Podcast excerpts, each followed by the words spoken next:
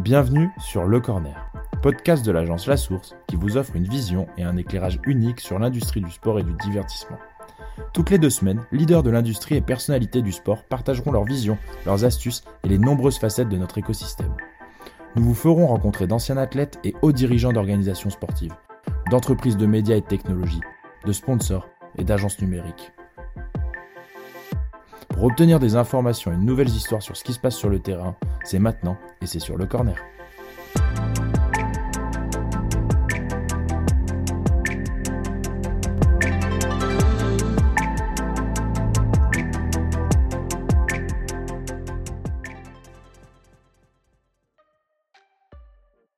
Bienvenue dans le premier épisode de l'année 2022 de la série française de notre podcast.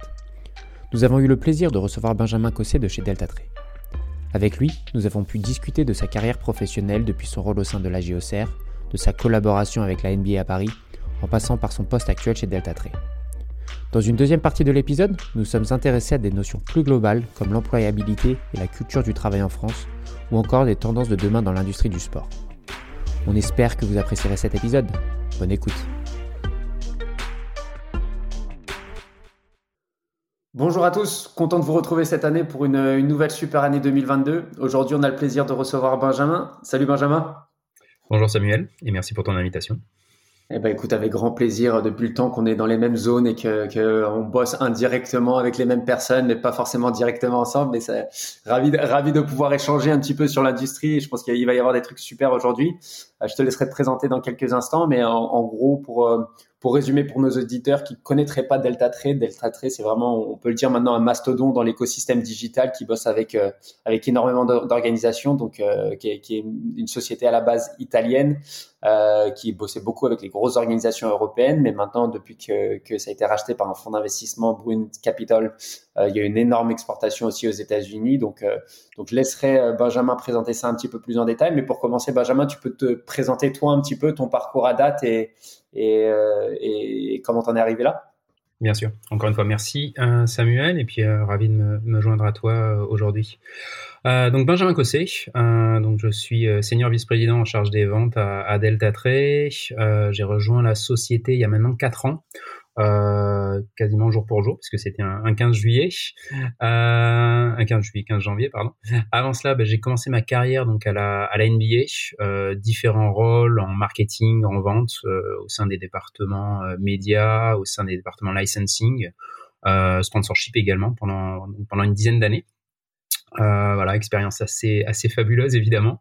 Après, j'ai travaillé quatre ans dans une petite start-up euh, qui s'appelle NetcoSport, euh, voilà, qui faisait des applications mobiles dans le dans le sport. Euh, là aussi, aventure humaine assez assez fantastique, euh, petite start-up au départ, et puis après quand je quand je suis parti, c'est vrai qu'on avait on avait pas mal grandi et j'étais en charge donc, du, du développement commercial là-bas.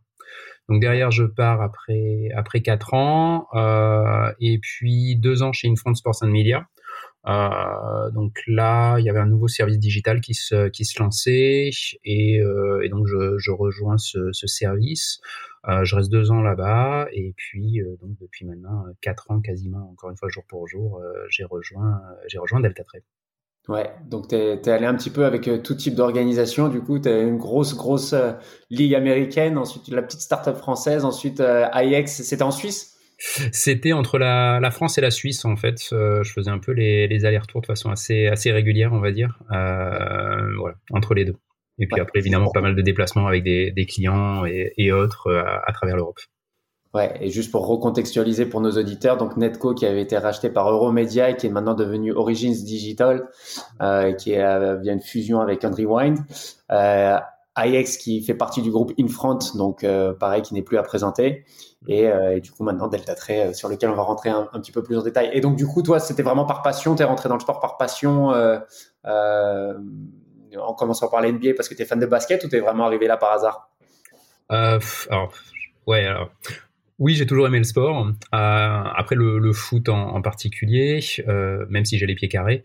Euh, maintenant, je suis né à Marseille, donc voilà, j'ai évidemment toujours suivi l'OM. En plus, bah, c'était ouais, fin des années 80, voire début des années 90. Euh, donc c'était le début aussi du, euh, enfin le début. En tout cas, il y avait une, une grosse partie, une, un, gros succès dans, pour le sport en France à ce, à ce moment-là. Hein. C'est bah, l'OM en Ligue des Champions, c'est l'OM Vitroland, c'est c'est quand même les Barjots aussi à, à, Barcelone, le CSP Limoges. Donc c'est vrai qu'il y a pendant 4-5 années comme ça, bah, la France marche sur l'Europe hein, quasiment. Euh, après, en parallèle, pour revenir à ta question, oui, euh, euh, c'est aussi le début de la NBA sur Canal. c'est les Bulls, c'est le sport spectacle, et en plus un développement du sport business. Euh, les droits TV, en tout cas médias qui, qui commencent à être mentionnés dans la presse ou dans les médias. c'est la Champions League aussi hein, qui se lance en 93 avec le, le travail de l'UFA et de, et de team marketing. Euh, c'est le développement du licensing aussi. Donc tout cet aspect-là, moi, ça commence un peu à phosphorer dans ma tête. Je suis étudiant en droit. Euh, J'étudie pas mal de choses. Je fais des travaux de recherche un peu là-dessus. Euh, et puis à un moment, voilà, un et un, ça fait deux. Et je me dis, il faut il y a quelque chose qui se passe. J'adore le sport. Il faut que je fasse quelque chose là-dedans. Et donc je me, je décide de faire un master en management du sport après mon DEA en droit. Euh, je le fais à Subdeco à Marseille, donc euh, ex-Euromed, ex-Kedge. Et euh, derrière, je fais un stage de six mois à la JOCR. donc là, c'est mon stage de fin d'études. Je suis en charge un peu du, développement de la marque, développement commercial. Donc voilà, je, je recherche des C'est quelle taille d'organisation à l'époque un AGOCR C'est quoi c'est AGOCR, c'est neuf administratifs. Pardon, neuf administratifs. Ok. Donc euh, voilà, je suis, euh, je, je, réponds à mon maître de stage qui est en charge de toute la partie euh, commerciale, Jean-Philippe Reynaud. Et puis bah, moi, voilà, je prends mon téléphone et puis je, je décroche des rendez-vous et je discute avec des boîtes pour apposer le logo de la GIA sur sur sur leurs produits. Donc c'est des montres, c'est des t-shirts, des pizzas, voilà ce genre de choses. Donc c'est. On a tous un peu commencé avec des jobs farfelus ou. non et puis mais voilà euh, vrai succès, de, des vraies signatures. Donc ça m'a, ça m'a, voilà, c'était, euh, c'était assez, euh, assez marquant, assez formateur. je, trouve ça quand même génial de rappeler à tout le monde qu'on on, passe tous par cette espèce de truc de phoning, de, de, de reach out, etc. Pour les jeunes, quand tu, quand as des nouveaux qui rentrent dans les boîtes et qui ont justement le côté, bah, qu'est-ce que c'est, bah, t'as un peu de, de ouais, de, d'huile de coude à mettre à faire des trucs un peu fastidieux et pas super sympas avant de pouvoir avancer et d'être euh, et avoir des conversations qui sont celles qui sont celles qu'on a maintenant et qui sont passionnantes. Tout à fait. Et après, ce qui est, ce qui est aussi marrant avec ce, pour la petite anecdote, c'est que donc je fais mes, mes six mois à Auxerre. Un soir, je suis euh, devant ma télé, euh, dans mon petit appart, à regarder un match de foot. Il y a une panoptique bord de terrain pour un, pour un site de, recherche d'emploi que je connaissais pas. Le nom me marque. Je crois que c'était quel job, si ma mémoire est bonne je le note sur un coin de table. À la fin du match, euh, je me log sur Internet, je vais sur le site, et là, je vois une annonce pour la NBA. J'y réponds, je passe les entretiens, et puis j'ai le job. Ah, eh, incroyable. Quoi, la panotique bord de terrain, ça marchait à l'époque. Hein. voilà. ah, c'est rigolo ça. C'est rigolo. Et du coup, et, du coup ouais, euh, et tu rentres dans les process NBA. Et donc là, la, NBA, c'était, tu bossais depuis la France ou tu as bossé depuis le bureau anglais? Alors, à l'époque, le, siège européen était, euh, était à Paris. Euh, donc, tu avais une petite cinquantaine de personnes euh, au bureau à, Paris. Ok. Et là, tu rentres sur un boulot? Et donc là, je rentre, c'est un, bureau, un boulot de licensing. donc là aussi, même chose, c'est recherche de, de, de, partenariats, licence, aide aussi au développement des ventes et support marketing aux, aux, aux licenciés actuels. Euh, et, voilà. Et après, je bouge après quelques, après un an ou deux au, département, au département média. Ok. Et du coup, là, donc, tu es dans une grosse machine qui marche bien. Donc, ça, c'est quoi? On est en début 2000 On est euh, octobre, euh, octobre, novembre 2000. Octobre, novembre. Donc là, tu es. Et, donc, la NBA, là, à ce moment-là, commence déjà à être le gros, gros produit international qui a bénéficié quand même de, la, de, des Chicago Bulls du début des années 90. Euh, donc, tu es, es, quand même dans une très grosse organisation qui a un certain attrait, qui, a encore de la place pour se développer en Europe, mais qui a quand même qui est une énorme marque. Et tu décides, toi, de, de basculer côté startup euh, en, allant chez Netco Ouais, alors la, la, alors la, NBA déjà, c'est vrai qu'à cette époque, donc 2000, euh, faut, faut replacer un tout petit peu plus dans le contexte, c'est que c'est un quelques temps après le départ de, en tout cas la deuxième retraite de Jordan. Euh, donc il y a quand même un petit trou d'air, hein, même si tu as des, as des joueurs qui commencent à, à, émerger comme, comme Kobe Bryant, comme euh, Iverson ou des, des talents confirmés comme Shaquille O'Neal. Euh, voilà, et tu enfin, d'un coup, il te manque quand même le, la star mondiale du sport. Euh, après, ce qui est intéressant, c'est euh, le fait que des joueurs européens commencent à arriver. donc Parker, je crois qu'il arrive un an après. après... C'est 2001, ouais, Parker. Exactement. Après, il y a Gasol en Espagne, Turkoglu en, en, en Turquie, Kirilenko en Russie. Gallinari un peu plus tard, euh, Nowitzki qui était déjà là. Donc dans chaque pays, on va se retrouver quasiment avec un, deux, trois euh, porte-parole, porte-drapeau euh, extrêmement populaires, et ce qui va permettre en effet de, bah, de capitaliser dessus. Et c'est vrai que ça va beaucoup aider. D'ailleurs, c'est une bonne question. Ça, a été seulement basé sur. Alors ça a été des très gros joueurs pour certains des noms que tu as cités, mais c'était. Est-ce qu'il y avait un push additionnel de la NBA dans sa stratégie d'internationalisation? Euh, pour faire jouer ces joueurs européens au sein de leur club Alors, je j'étais pas GM d'une équipe, euh, donc je peux pas te dire. Honnêtement, je pense pas. Enfin, vu les millions qui avaient, euh, enfin, qui sont euh, en jeu pour des pour des équipes NBA, je pense pas qu'il y avait une volonté de mettre un joueur dans le starting five juste pour aller vendre quelques quelques maillots en, en France ou, ou ailleurs. Euh, après, euh, il y avait un, de, vrais talents sportifs et c'est pour ça que les, euh, les, je pense, les équipes sont allées chercher à droite et à gauche, tout simplement. Mais il y avait non, je, honnêtement, je pense pas que c'était uniquement sur un sur un aspect sur un aspect marketing. Ouais. quand même, moi, j'ai toujours l'exemple de Manchester United et encore une fois, j'ai toujours le droit de cracher un peu sur les Américains étant franco-américains, mais le tu vois, quand je voyais et, et tu, tu, quand tu réfléchis, été les premiers à avoir une grosse stratégie d'internationalisation euh, euh, euh, grâce, grâce au recrutement de joueurs. Et quand tu regardes des Chicharito ou des Team Howard, il y avait forcément un, un, certain intérêt commercial à aller pousser la marque dans les, certains territoires. Ouais, après Chicharito, il a, il a quand même fait son, son petit, euh, son petit bonhomme de chemin. Euh, Ouais, Edward, je, je, suis peut-être un peu plus, un peu plus sceptique. ok. Et euh, mais ouais, donc du coup, ouais, tu as quand même un, super push européen, donc c'est, ça, ça doit être sympa. Et pour le bureau européen, du coup, ça fait forcément des sujets à aller traiter. Euh, mais ouais, et donc malgré tout, toi, tu te dis euh, à ce moment-là, euh, l'opportunité de rejoindre une start-up après le confort d'une grosse organisation internationale euh, a prévalu. Ouais, alors après, je, je, très, très franc hein, le, le, le, bureau parisien bouge à Londres à ce moment-là. Moi, ça fait dix ans. Euh, encore une fois, une expérience magnifique. Hein. Je, moi, je me souviens quand j'étais, euh, encore une fois, ado, euh, voilà, quoi, j'allais acheter mes, mes équipes magazines. Il y avait, euh, voilà, des, des unes sur sur les Bulls, sur les Lakers, etc. il y avait la couverture de Canal les lendemains de finale ou les mercredis avec NBA Action. Enfin voilà, moi quand j'étais ado, je, je, je, je, rêvais dessus quoi. Enfin tu vois le, la musique d'Alan Parsons Project, l'entrée des Bulls euh, euh, au United Center. Enfin c'était quelque chose qui, me, qui me berçait vraiment. Euh, après ça faisait dix ans. Euh, à un moment, voilà, est-ce que je bouge à Londres Voilà, pour des raisons perso aussi, je je pouvais pas trop. Et, euh, et, donc je me dis bon ben voilà, 10 ans de toute façon c'est un milestone. Euh, soit je continue et j'en ai, euh, je, je, reprends pour 10 ans entre guillemets, euh, soit je me lance quelque part. Ouais. Et derrière donc il y a Netco.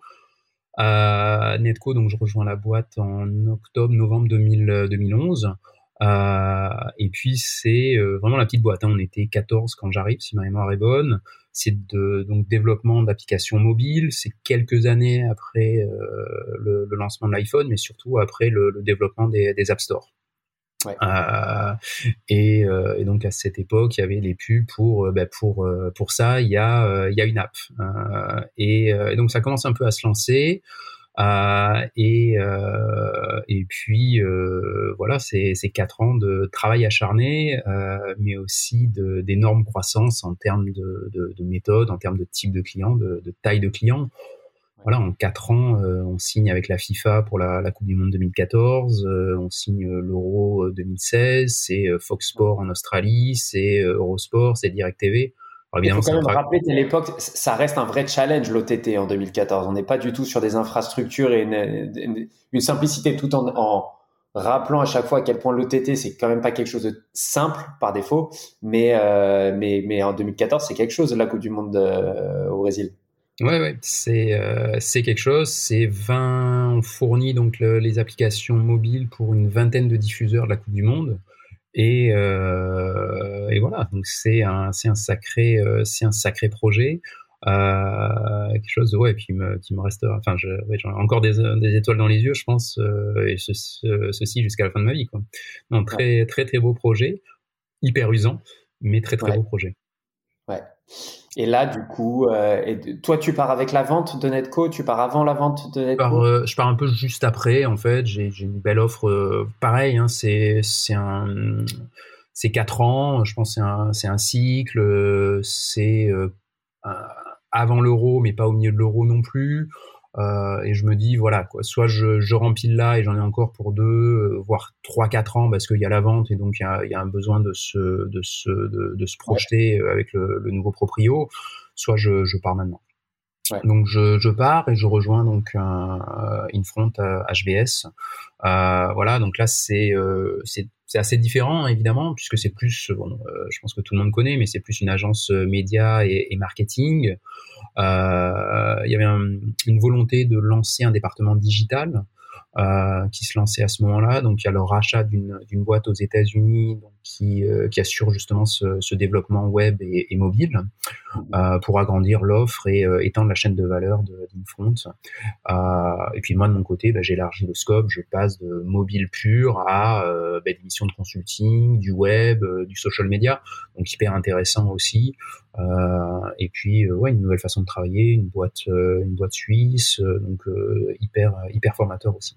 Ouais, parce que Infront, c'était beaucoup plus 360. C'était pas que les plateformes propriétaires, c'était vraiment tout l'ensemble stratégique euh, de diffusion. Et effectivement, euh, comme euh, et donc le groupe Infront qui a HBS également, c'est quand même un corps d'activité beaucoup plus élargi que, que, que ce que tu as, ce que as vécu, ce que tu avais vécu à date. Exactement. Ouais. Et derrière, donc, tu, tu fais quelques années là-bas et après, la bascule chez Delta Trade euh, sur lequel on va rentrer un peu plus en détail. Mais, euh, mais ouais, Delta Trade, où tu as, occupé différents postes, mais surtout toujours focalisé sur les clubs et les ligues plutôt que sur, euh, plutôt que sur les broadcasters. Alors oui, oui. Euh, alors, c'est vrai que tout d'abord, euh, Delta Trade, c'est pas uniquement du, digital. Hein, pour, pour revenir sur ce que, ce que tu disais, c'est vrai qu'on est un, beau mastodonte en, digital. Euh, c'est un des piliers de la boîte euh, historiquement. Euh, maintenant, on fait, c'est vrai, beaucoup plus, mais pas uniquement pour les pour les clubs ou les ou les ligues. Hein. imaginons demain, tu deviens responsable d'une ligue ou d'une d'une fédération, par exemple. Tu as besoin de repenser ta stratégie, tu as besoin de, en effet, refondre ton site internet ou ton app, pour euh, pour offrir une expérience plus engageante euh, avec euh, avec tes avec tes fans. Tu as besoin de créer des nouveaux graphiques télé. Euh, tu as besoin de capturer, distribuer de la data sportive, créer des nouvelles statistiques. Euh, ou tu as besoin d'une nouvelle plateforme OTT euh, sur euh, 13 différentes plateformes, Roku, iOS, Android, Fire, etc. Ben Delta Trade peut faire tout ça. Donc euh, c'est vrai que c'est c'est une une assez grosse boîte euh, et on fait euh, on est quoi? On est 18 bureaux, 12 pays et 1100 1100 personnes à peu près. Ouais, parce que c'est ça historiquement quand même pour notre audience, Delta Trade c'était avant tout euh, le end-to-end workflow sur la partie digitale de la capta à l'habillage graphique, à la livraison et, euh, et euh, petit à petit avec une importance de plus en plus importante et jusqu'à aujourd'hui sur la partie front aussi maintenant. Ouais, exactement. Euh, et puis, euh, ouais, puisque 30, la boîte a 35 ans, 36 ans d'existence euh, en, février. Ouais, top. Et un sujet, moi, que je voulais aborder un peu plus en détail sur, le, sur, sur, ce, ce, podcast, parce que l'idée, c'est pas de juste raconter les histoires, mais aussi comment est-ce que ça, ça, peut être utile pour les différentes personnes qui nous écoutent. C'était vraiment sur le, le, le, sujet du management et le management dans l'industrie du sport Donc toi, dans ta carrière, tu as effectivement travaillé pour beaucoup de boîtes internationales, donc que ça soit que ça soit euh, IX comme tu disais, qui est une boîte suisse, NBA, euh, boîte américaine naturellement. Delta Trade, toi, j'imagine que c'était une boîte américaine quand tu arrivé, mais avec une grosse euh, une grosse prédominance italienne aussi. quels sont les challenges les plus importants que as dû, auxquels tu as dû faire face sur ce côté international ou est-ce que c'est plus du tout un frein maintenant et mais potentiellement ça l'était dans le passé et comment toi tu les as surmontés? Ah, je pense que c'est beaucoup moins un frein maintenant, 20 euh, ans après, qu'il y a, bah, a 20 ans, quoi, en 2000. Quoi. C'est, euh, le, village est devenu beaucoup plus petit, hein, quand même, hein, ça c'est sûr. Euh, après, le, moteur ou l'élément le plus important, je pense, c'est bon, c'est bateau, mais c'est vraiment ça, c'est la, c'est la flexibilité. Hein, c'est chacun peut avoir une construction intellectuelle différente, chacun peut avoir des, expériences différentes, des façons d'interagir, différentes. Et à chaque fois, c'est juste euh, bah, euh, s'adapter, comprendre un peu l'autre et, euh, et, et, pas uniquement faire des transferts. Moi, j'aurais fait ci, moi, j'aurais fait ça. Euh, ou il devrait faire ci, il devrait faire ça. Il y a, c'est toujours prendre en compte finalement le, le point de vue de, de, de l'interlocuteur pour, pour s'adapter. Je pense que c'est vraiment le, le, plus important. C'était, je pense, plus compliqué il y a 20 ans parce que, encore une fois, le, ça, ça, paraît dingue à dire, mais c'est, euh, on était quand même moins proche à il y a 20 ans que, maintenant, et tout simplement, je, pense vraiment qu'on est tous dans le dans le dans le même bateau, qu'on a beaucoup plus de proximité maintenant avec nos collègues américains, euh, italiens, allemands, suisses ou je ne sais quoi, euh, maintenant euh, qu'il y a 20 ans. C'est marrant et c'est vrai, c'est une réflexion que je me fais souvent euh, étant dans cet écosystème-là et finalement voyageant, de grande ville en grande ville. C'est vrai que fondamentalement, moi, je me sens plus proche d'une personne, euh, d'un, euh, d'un madrilène par exemple, d'une, personne d'une capitale européenne que d'une personne du sud-ouest ou du centre de la France où finalement, bah, on a moins de, de connexion globale, quoi. Mm. Et, euh, et, vous, du coup, Delta Trade, parce que faut le dire aussi, donc vous, vous avez des bureaux un petit peu partout dans le monde maintenant, parce que vu la taille et vu les besoins que vous avez pour vos différents clients, il y a, eu, il y a dû avoir une expansion de l'internationalisation des bureaux qui a été assez euh, impressionnante ces, derniers, ces dernières années. Ouais, euh, bah, comme tu l'as dit, hein, la, boîte au départ est euh, alors anglo enfin, italienne avec un, une grosse grosse présence à, Londres historiquement, euh, mais maintenant c'est vrai qu'on a 18 bureaux à travers le monde euh, où se répartissent euh, bah, mille, mille et quelques personnes. Euh, donc à chaque fois qui coupe bah, toute la chaîne de valeur que je mentionnais tout à l'heure encore une fois donc OTT web et app graphique data sportive et, et consulting. Ouais. Et, et, et d'ailleurs c'est la taille pour enfin c'est le cas pour des grosses boîtes comme Delta Trade mais aussi des petites boîtes comme Netco historiquement avaient toujours ces centres de développement en Biélorussie avec une équipe commerciale euh, marketing etc plutôt basée en France mais que, mais que cette internationalisation, finalement, elle intervient très tôt euh, dans tout type d'organisation. Ouais. Bah, c'est vrai que, euh, après, nous, nos, nos, centres de dev, ils sont, euh, ils sont assez, assez divers. Hein. On en a évidemment en Italie, on en a en, en Angleterre, aussi aux États-Unis, Inde et, et, Europe de l'Est également, enfin centrale et de l'Est. Et pour revenir nous sur étant étant le podcast le corner français, mm -hmm. Quels sont les points positifs, les points négatifs tu trouves sur le marché français de travailler avec et pour des, boîtes françaises par rapport à, par rapport à d'autres organisations du même type euh, ailleurs en Europe ou ailleurs dans le monde?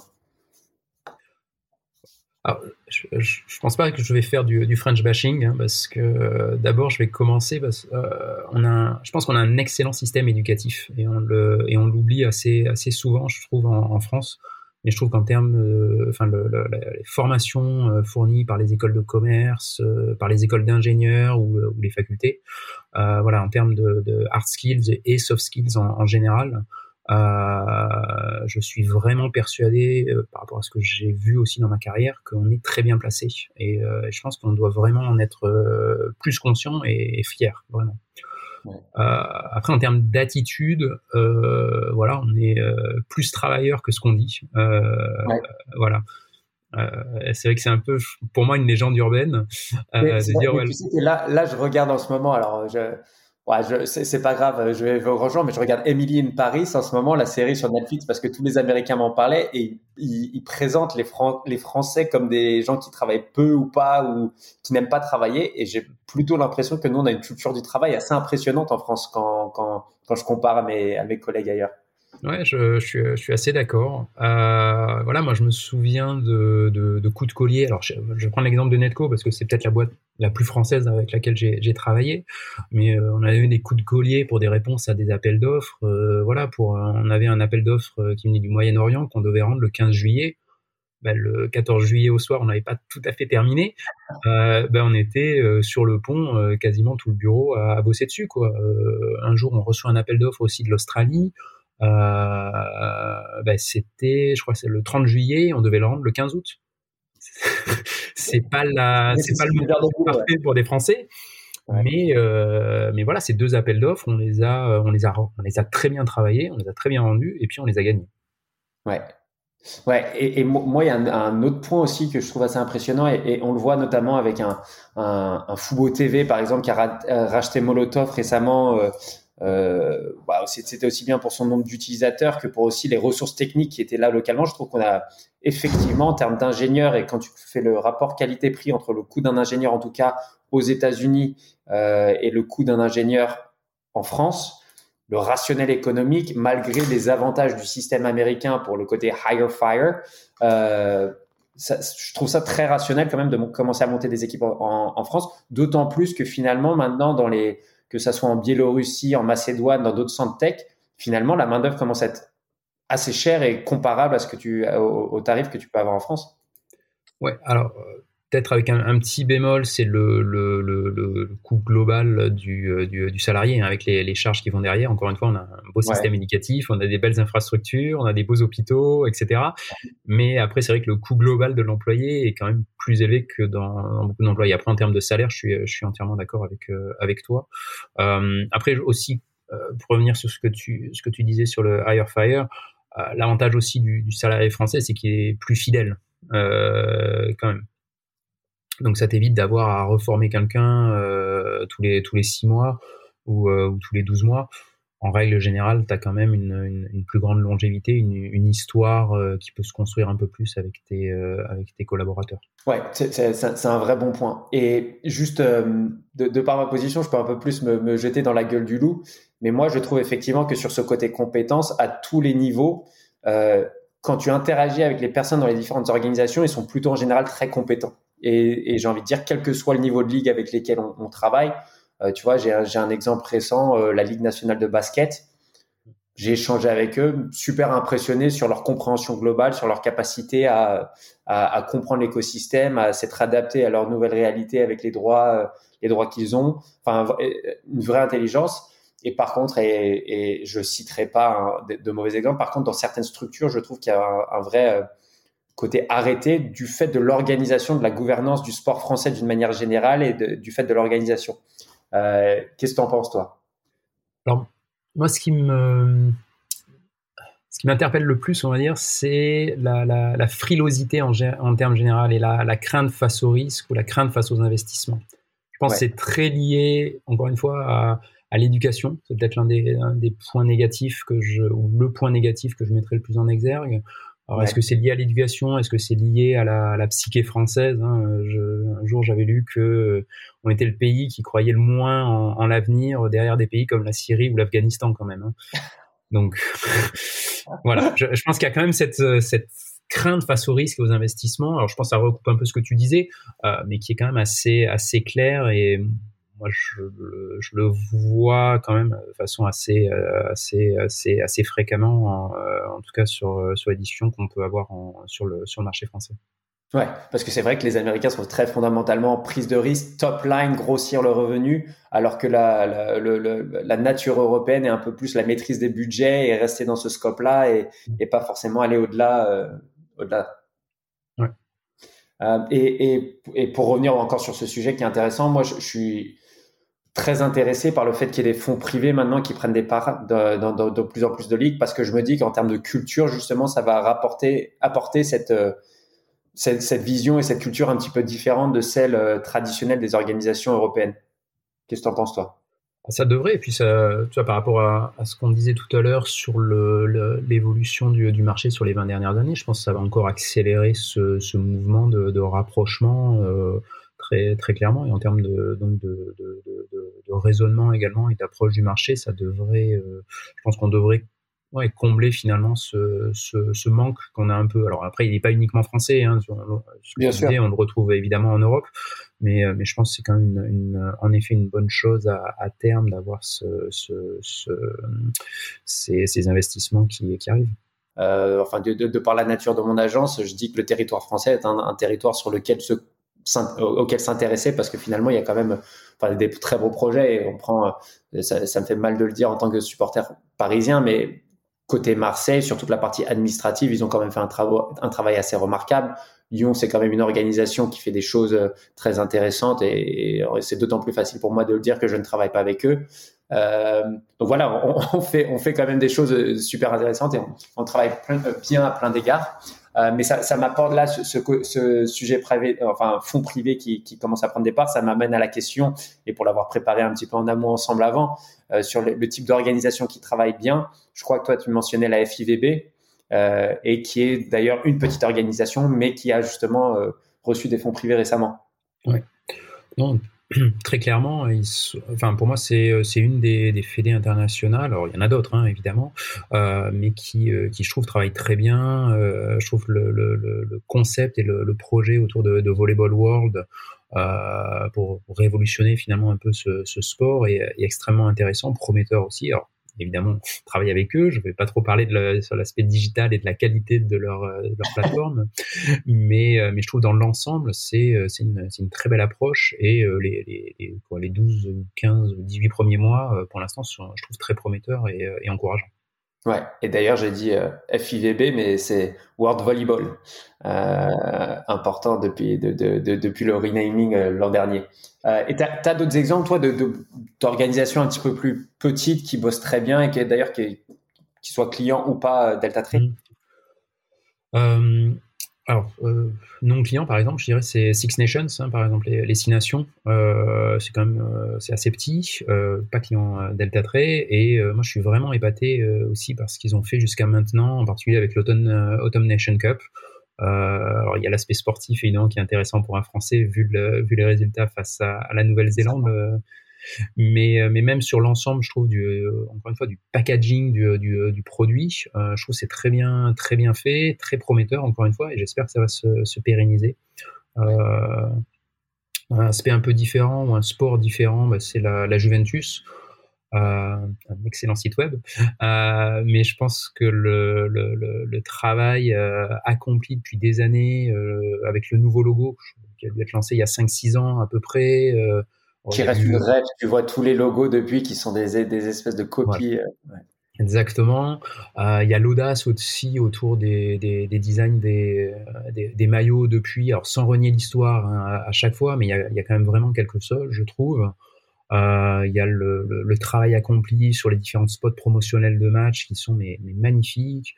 Euh, des partenariats avec la NBA, avec les avec les Nets, euh, euh, l'expérience spectateur aussi pour les pour les personnes qui, ont, qui avaient la chance d'aller au d'aller au stade ou qui ont maintenant à nouveau la, la chance d'y aller.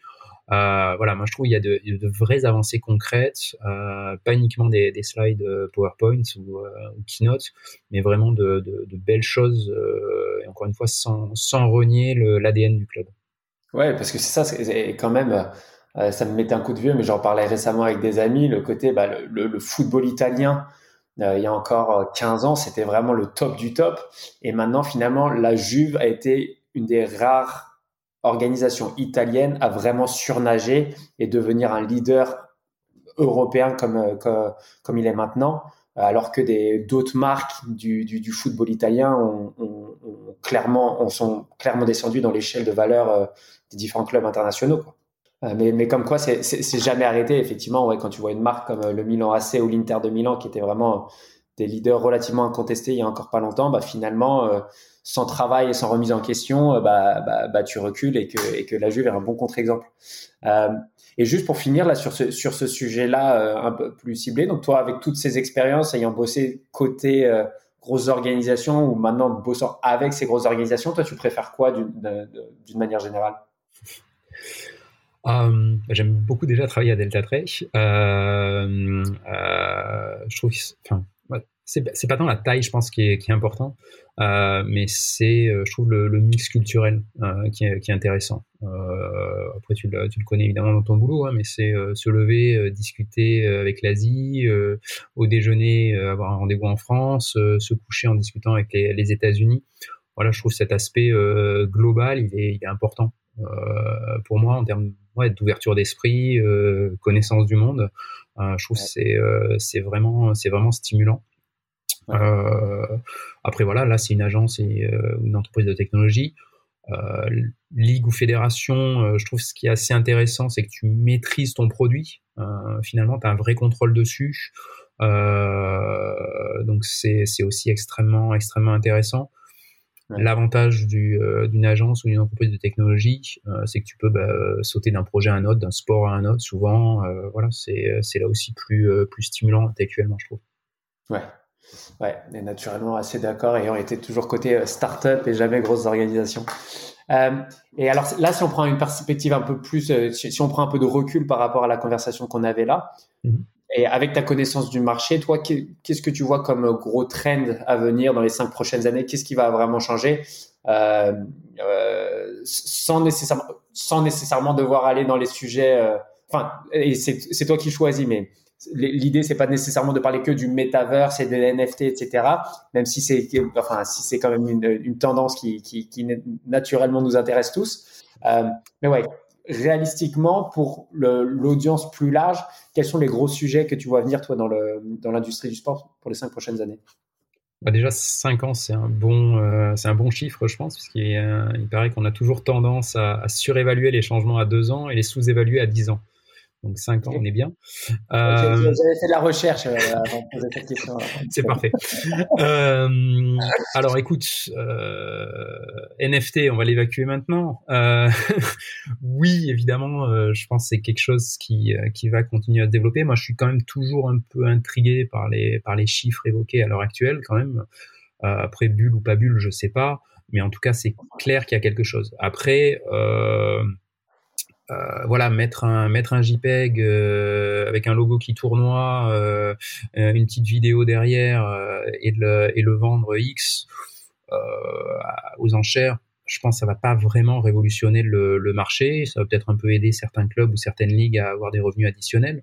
Mais, euh, mais par contre, je pense qu'il y a des, des, concepts qui sont en train d'émerger qui sont beaucoup plus intéressants en termes d'engagement. Euh, ce que vient juste de faire là la, nuit dernière, où il y a deux nuits, euh, l'Australian Open par exemple, euh, avec leur, euh, leur projet de NFT qui est, en fait, ils ont découpé le, le, le cours virtuellement euh, et assigner en fait chaque portion du cours à un NFT et en fonction de là où la balle va tomber, ça, ça, ça, déclenchera quelque part le, NFT. Donc il y a un lien entre le digital et le physique qui, qui, est super intéressant. Et, euh, et voilà, pour moi, c'est ce genre de choses qui sont euh, qui, devraient qui devraient se développer. En tout cas, je l'espère parce que encore une fois, je trouve que ça sera beaucoup plus beaucoup plus intéressant pour pour tout le monde. Ouais, et puis, et puis d'ailleurs, l'association, dans, dans, ce cas présent, l'association d'un NFT avec un objet physique aussi donne d'autant plus de valeur à, potentiellement à ce, à ce, NFT parce que quand même le côté euh, bah, récupérer la balle ensuite, si c'est toi qui, qui remporte ce NFT, effectivement, là, tu as en plus de ça un objet physique euh, qui, qui, qui reste très concret. Exactement. Et donc, ça permet aussi de, de sortir de, de, la cible actuelle, ou en tout cas des, des, des clients actuels des, des, NFT, qui sont souvent plus, plus jeunes ou très nerds, en tout cas, euh, qui eux sont habitués à acheter en effet des, euh, des, des, produits digitaux euh, sur, euh, sur, sur Fortnite ou, ou autre. Et euh, là, avoir ce, en effet ce, ce, ce pendant physique, je pense que ça permettra euh, à, cette, euh, à, cette, à cette initiative ou à d'autres dans le, dans le même genre de, de, justement sauter le pas et, devenir beaucoup plus euh, mainstream. Ouais.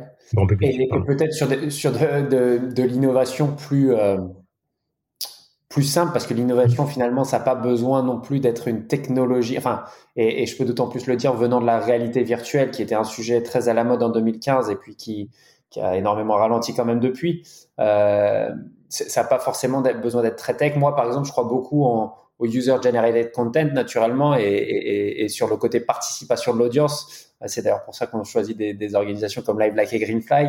Euh, mais qu'est-ce que tu en penses, toi, du user-generated content d'une manière générale, de faire en sorte que ton audience participe de plus en plus? Bah, c'est l'une des, des tendances, hein, c'est évident. Je pense c'est euh, ça se développe et ça va continuer à se développer parce que bah, chacun euh, chacun a cette euh, cette on va dire cette, ce, produit dans sa main avec un téléphone portable qui lui permet de toute façon d'être émetteur et pas seulement récepteur. Et, et donc y a, je, ne vois pas comment, dans en tout cas des démocraties, on pour, cette, cette, tendance pourrait pourrait s'éteindre hein, tout simplement. Donc c'est c'est en train de se développer depuis un certain nombre d'années maintenant. Euh, et euh, on ne pourra pas remettre le, génie dans la bouteille. Et je pense qu'il n'y a aucune raison de le remettre dans la bouteille de toute façon parce que c'est quelque chose d'extrêmement euh, d'extrêmement intéressant, une nouvelle façon aussi d'interagir pour les pour les ligues, d'avoir du contenu qui peut être de qualité pour pour aussi encore une fois faire vivre la marque. Ouais, ouais, et puis les gens veulent participer au débat. Et j'avais quand même une conversation avec un broadcaster intéressant à ce niveau-là, c'est que maintenant tout le monde a énormément de données et un potentiel de connaissances super important. Là où il y a 20 ans, c'était pas forcément le cas et où l'opinion du grand public, c'était effectivement euh, plutôt de, enfin, le public était là plutôt pour recevoir les informations que de contribuer à l'information d'une manière générale. Euh, et autre chose qu'on a vu récemment, donc, euh, tu avais la Bundesliga qui s'était déjà structurée de cette manière-là pour, euh, pour, être plus flexible et, ouvert à l'innovation. On a vu aussi la Liga qui a lancé la Liga Tech. Hmm. Euh, est-ce que tu penses que c'est quelque chose qui va grossir de plus en plus? Est-ce que tu penses que ça, ces organisations-là vont un peu être compétitives avec, avec des organisations comme les nôtres? Alors, c'est intéressant. pour moi, c'est vraiment deux approches différentes hein, entre la Liga et, la Bundesliga. Euh, la, Liga, au départ, hein, si je me trompe pas, le, point de départ, c'était euh, une, grosse volonté de lutter contre le piratage. Euh, qui était extrêmement fort en Espagne. Il y avait, comment il s'appelait, euh, Roja Direct, euh, je crois, ou quelque chose dans le genre, en tout cas, qui était un gros site euh, de, de, de, pirates. il n'y avait pas de solution qui leur permettait vraiment de, répondre à ça, donc ils ont monté toute, un, un, toute une techno derrière pour, pour mettre, permettre de, de, de, couper finalement ce, ce site. derrière, ils ont été extrêmement pertinents, ils ont vraiment réussi quelque chose. Je crois même qu'ils ont réussi à revendre ça à des, à des studios d'Hollywood ou à d'autres euh, ligues. Et euh, pour moi, c'est un peu le point de départ finalement de la Liga Tech. Euh, après, voilà, là, ça répond à une, problématique. Ils, ne trouvaient pas finalement la solution ou le, produit sur le marché. après, derrière, se lancer dans des activités OTT ou dans du digital, je, je, suis plus étonné, on va dire, parce que je, je pense qu'il y a pas mal de, de, boîtes qui font de très très du très très bon boulot. Euh, je, je parle pas uniquement pour Delta Tray, euh, dans tous ces euh, dans toutes ces plateformes là, que ce soit back-end ou, front-end. Et euh, et je trouve là, pour revenir donc sur la, le comparatif avec la Bundesliga, la Bundesliga a plus choisi de s'associer, de créer une joint venture finalement euh, avec bah, avec nous en l'occurrence par exemple pour la data sportive. Euh, et chacun amène finalement un peu son expertise une expertise on va dire euh, sport produit côté Bundesliga une expertise techno et une expérience côté Delta Tray et derrière on market le produit et on, et on l'amène sur le marché. Je trouve voilà cette approche est peut-être plus logique parce que derrière bah, de l'OTT et du digital ça implique ben, un gros investissement produit, euh, une roadmap, euh, des fonctionnalités, euh, des nouvelles fonctionnalités de façon à rester au, bout du jour ben, tous les trimestres, tous les six mois. voilà, chez Delta Trade, je ne l'ai pas mentionné plus tôt, mais il y a toute une partie produit qui est extrêmement importante. voilà, ça fait des années qu'on investit dessus, ça fait des années qu'on a des, des, équipes qui bossent sur notre CMS, qui bossent sur notre player Diva. Euh, et qui à chaque fois bah, ramène des nouvelles fonctionnalités, répondent au market, scanne ce qui se passe, etc. Je dis pas qu'une ligue peut pas le faire, euh, mais c'est juste c'est des, investissements conséquents auxquels on peut-être on pense pas forcément au début. Ouais, et que vous, vous pouvez mutualiser sur plein de clients et qu'ils ne peuvent pas forcément, en tout cas dans un premier temps, jusqu'à ce qu'ils décident d'être de vraiment créer une arme de vente de leurs produits aussi et qui, qui pourrait être un sujet à venir, mais qui est on le sait, nous, pour euh, naviguer, euh, toi depuis 20 ans, moi depuis 10 ans dans cet écosystème, euh, beaucoup plus compliqué hein, derrière la surface. Hmm. top, en, tout cas, super intéressant tout ça. Juste pour finir, on aime bien nous partager, aller sur des sujets un peu plus globaux. Est-ce que toi, il y a des, des livres, films, séries, toi, qui t'ont inspiré récemment ou moins récemment, que tu aimerais recommander à notre audience? Ouais, ouais. Euh, alors, euh, on va commencer par la, par la NBA, hein, Last Dance. Euh, pour ceux qui ne l'ont pas vu, ceux qui ont vécu dans une grotte pendant deux ans, coupés du monde sans On a tous vécu dans des grottes pendant deux ans, mais... mais on avait le Wi-Fi souvent. on avait, on avait Wi-Fi et Netflix, heureusement. Voilà.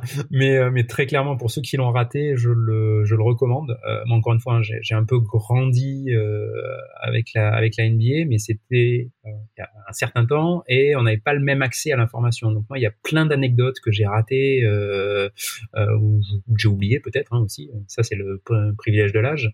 Mais euh, mais voilà, c'était c'est vraiment une, une, une, série magnifique que je que je recommande. Euh, parce que c'est encore une fois le début vraiment du, du sport business, du sport spectacle. C'est euh, et c'est très très bien euh, très très bien mené en termes de storytelling. Ouais, et, et, et d'ailleurs moi un truc que j'ai beaucoup aimé dans, dans et, et, je regardais là, je tapais sur Google mais parce que j'ai pas le mot en français, mais apparemment c'est apologétique aussi, c'est le côté non-apologetic de, mm. de, Michael Jordan, le côté je m'excuse pas pour qui je suis, euh, mm. il est présenté un peu, on va le dire comme le mec pas très sympathique qu'il est vraiment, euh, mais d'un autre côté j'ai bien aimé ce côté, c'était pour arriver à un objectif et les mecs, je les traitais pas mal par envie de mal les traiter. C'était dans, le, dans une quête globale qui leur a permis aussi d'être champion avec moi, là où ça aurait été des joueurs lambda sinon. Quoi. J'ai trouvé ça génial, moi, dans ce reportage euh, en particulier. Je suis, je suis d'accord. Ouais. Dans un, un autre, euh, une autre série documentaire sur un autre sport un peu moins connu, c'est euh, Making Their Mark euh, sur l'AFL. je crois que c'est disponible sur, sur Amazon. c'est sur donc l'Australian Football League. Euh, et ce qui est assez intéressant, c'était donc qu'il devait euh, suivre euh, 4-5 équipes en, en AFL, euh, et c'était bah, l'année du, c'était en 2020, donc euh, Covid, donc la saison est interrompue et bah, voilà, et on voit au jour le jour comment les clubs, les joueurs, les, les familles, la, la, ligue aussi basculent en pleine pandémie et s'adaptent. Et ouais. euh, voilà, je recommande parce que, bah, euh, encore une fois, c'est toujours intéressant de voir un peu ce qu'on ce qu'on fait, euh, ce qui a été fait sur d'autres continents, euh, dans d'autres ligues. Et, euh, et puis c'est un, un, sport qui, qui mérite d'être connu, reconnu. Ouais. Eh ben marrant, tu vois, je l'avais pas vu celui-là, mais, mais mais mais je vais aller regarder parce que ça enfin m'amuse aussi de voir le côté réaction ayant un, un frère athlète professionnel, la complexité que le coronavirus a amené aussi pour eux en termes de séparation de famille et tout, c'était, c'était vraiment quelque chose. Mm. Euh, et dernière petite question pour finir, peut-être, est-ce que tu as des personnes à nous recommander, toi, pour des prochains épisodes dont le, l'expérience, euh, le savoir peuvent être intéressants pour notre audience d'une manière générale? Euh, Oui, euh, oula, euh, boule pour point comme ça, j'irais euh, Mota, par exemple, Alba Web de Volleyball World. Euh, voilà, c'est euh, euh, il s'occupe de tout ce qui est digital à la à Volleyball World et euh, voilà quelqu'un qui a une, une, très très bonne connaissance du, euh, du, euh, du marché, une, une, bonne vision. voilà, je, je, je, le recommande. Intéressant, j'essaierai de j'essaierai de prendre contact. Super. Bah, écoute, j'espère que tu as pris du plaisir à participer. Franchement, moi j'ai pris beaucoup de plaisir à échanger et je pense qu'il y a plein de trucs super intéressants pour nos auditeurs. Qu'est-ce qu'on peut te souhaiter pour le mot de la fin pour 2022 une bonne année en général, ça, ça ira très très bien. Euh, voilà, ça, a, ça tous, enfin, ça a été quand même deux années, euh, je pense, compliquées pour pour tout le monde, pour certains plus compliquées que pour d'autres, évidemment, euh, vu l'état du monde. Mais euh, voilà, que ça s'améliore euh, gentiment, mais mais sûrement, et ça ira très très bien. Top. En tout cas, merci beaucoup. Euh, comme d'habitude, si vous avez aimé ce, ce podcast, n'hésitez pas à partager, en parler autour de vous. Vous êtes nos, nos, nos meilleurs avocats, donc euh, donc n'hésitez pas. Et puis euh, et puis encore merci Benjamin. À très vite. Merci beaucoup Samuel. À très bientôt. Au revoir. Au revoir à tous. Ça y est, vous êtes arrivé à la fin de cet épisode. On espère que vous l'avez apprécié. Et si c'est le cas, n'hésitez pas à lui donner 5 étoiles sur votre plateforme d'écoute préférée.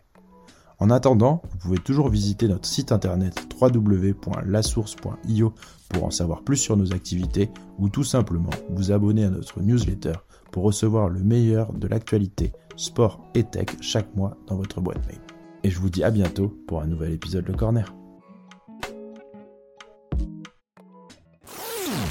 Le Corner.